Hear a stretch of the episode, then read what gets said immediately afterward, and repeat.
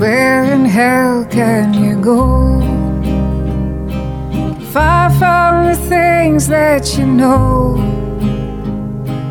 Far from the sprawl of concrete that keeps crawling its way. Keep your heart off your sleeve. Guppy Productions present From Colchester to Sulawesi, written for Colne Radio by Phil Boast and Paula Larcher.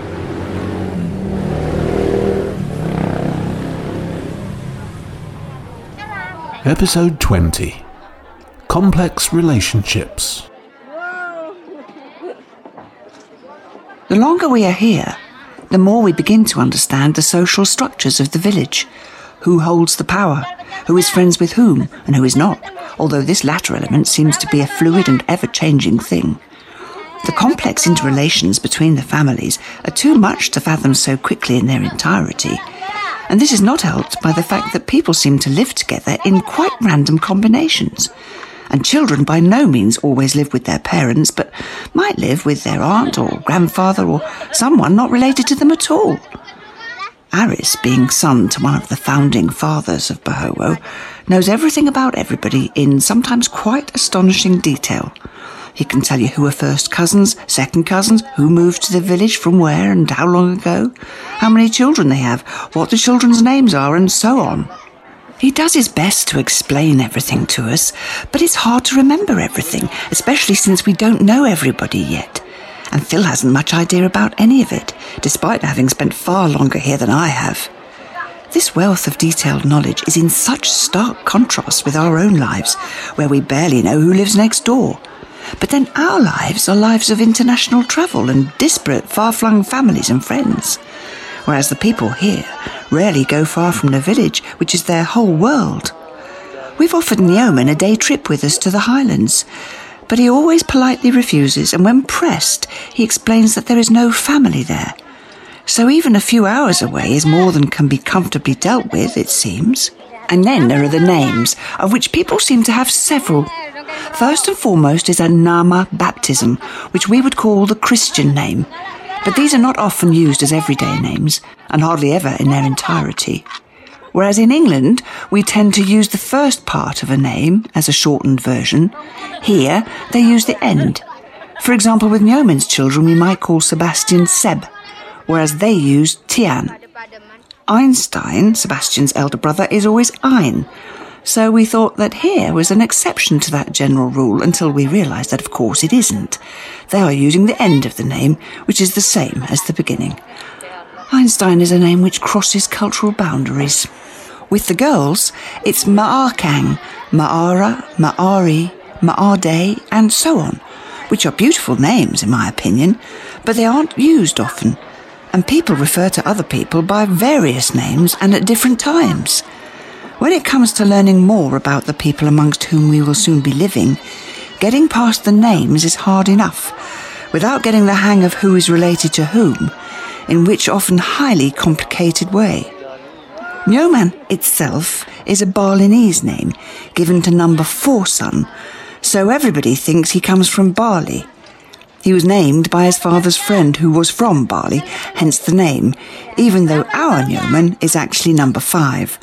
So some latitude is apparently allowed, which only adds further to the confusion.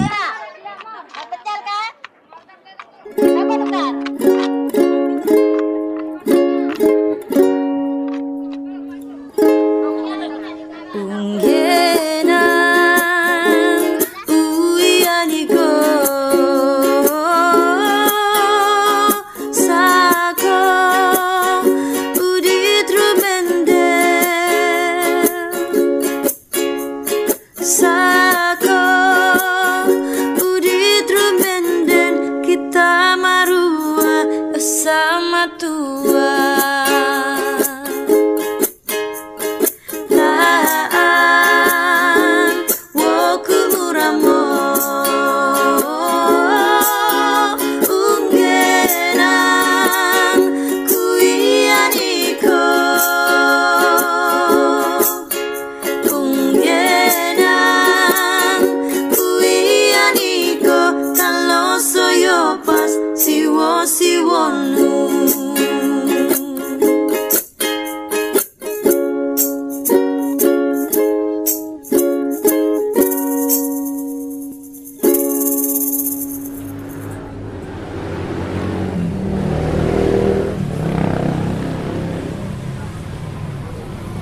Sean is particularly interested in how the police force operates in this part of Indonesia. The answer being that it doesn't necessarily, and certainly not unless it is paid to do so. Amongst their civic duties are traffic control, which rather involves setting up roadblocks and checking all passing vehicles for whatever is their fancy at the time. It may, for example, be a warning triangle in case of a breakdown and if there isn't one on board, then the driver is fined 50,000 rupiah on the spot, which is about three quid. So everyone buys warning triangles, only to find that next month it might be a fire extinguisher. I suppose in case the car spontaneously combusts in transit. We've been stopped a couple of times and we pay. To do otherwise is really too much trouble and may lead to further unwanted police involvement in one's affairs. In any case, in common with most of the people we encounter here, the police are on the whole nice, smiley people, and everyone parts friends. It's the way things are over here, so there isn't much we can do about it anyway. Most village disputes, accusations of robbery, and so on in the villages are settled by the headman, where the two families involved might be called together so that judgment may be made and an amicable solution found. Otherwise, matters may be settled by organised bare fist fighting, where families will elect their best fighter to engage in combat, last man standing or the first man conceding defeat, settling the matter to the satisfaction of all.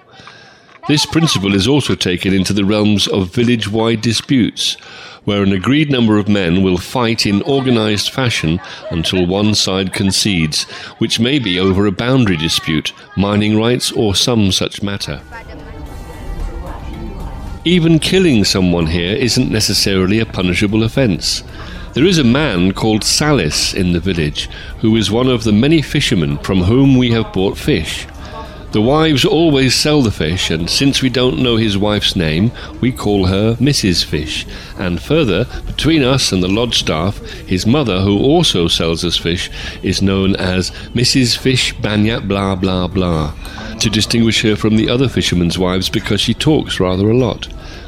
In this specific subgroup of village society, Salis's wife is Mrs. Fish No Signal because she is rather hard of hearing and one of the other wives is quite young and pretty, and she tends to wear loose fitting and insubstantial vests. So she we call Mrs. Fish Little Bit Sexy. In any event, when Salis was about 18, he hacked his father to death with a machete. The police were called in this case, but no action was taken, as the father was not considered to be a good man and was abusive to Salis's mother. So all concluded and agreed that he had it coming, and Salis was free to go about his business. Salis is now known in Bohowo Lodge parlance as Mr. Choppy Choppy. Sorry that I did this. The blood is on my hands. I stare at my reflection. Don't know who I am. Practice my confession in case I take the stand. I'll say I learned my lesson. I'll be a better man. I'm packing up my things and I'm wiping down the walls. I'm rinsing off my clothes and I'm walking through the halls. I did it all for her, so I felt nothing at all. I don't know what she'll say, so I'll ask her when she calls. Would you love me more? Would you love me more? If I killed someone for you, you hold my hand? Would you hold my hand? There's the same ones that I used when I killed someone for you.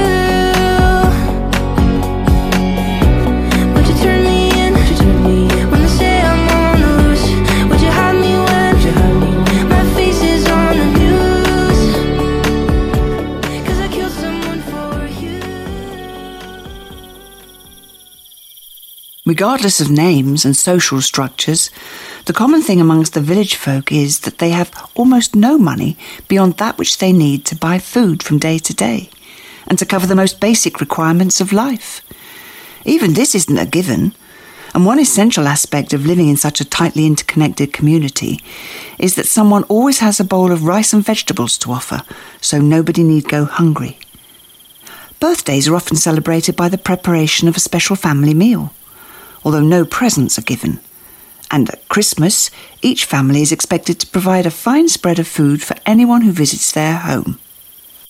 Christmas Day is the most important day in the village calendar and also the most expensive. So, in order to have enough money put by, various associations have been set up within the village which hold funds into which little money is deposited when possible to be released at Christmas. For example, there is the Fishermen's Association, the Fishermen's Wives Association, and so on. There is also an Asosiasi Orang Mati, or Dead People Association, and we wonder how well attended meetings of such an organisation must be, until it is explained to us that this is a specific association set up to pay for funerals in order to give people a good send off. People may, in times of dire need, borrow from these associations, and this is where the problems begin. And now we meet Mr. Seblum.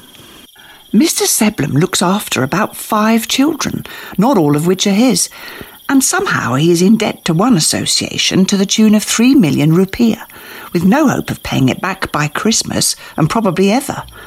Mr. Seblum is another one who is handy with the woodwork tools, and since it has become known that we are looking for carpenters, Aris comes to us with a proposition to save Christmas for the village. We pay off Mr. Seblum's debts, which are about 172 quid, and he will pay us back in kind by making us some furniture. It's a proposition that we can scarce refuse. Mr. Seblum seems like a decent chap, with a lot of children to feed and clothe, and so we now have three people making furniture, which is almost an embarrassing excess of carpenters, but there it is, and it seems that when it comes to village carpenters, and rather like the weather here, it never rains, but it pours. Motherland, cradle me, close my eyes, lullaby me to sleep. Keep me safe, lie with me, stay beside me, don't go.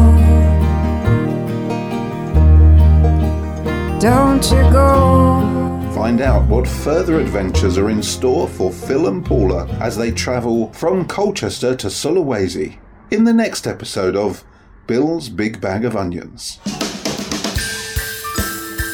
Bill's Big Bag of Onions is a guppy production for Colne Radio and is committed to a varied, equitable, and truly inclusive output that properly reflects the ethnic diversity of our community audience.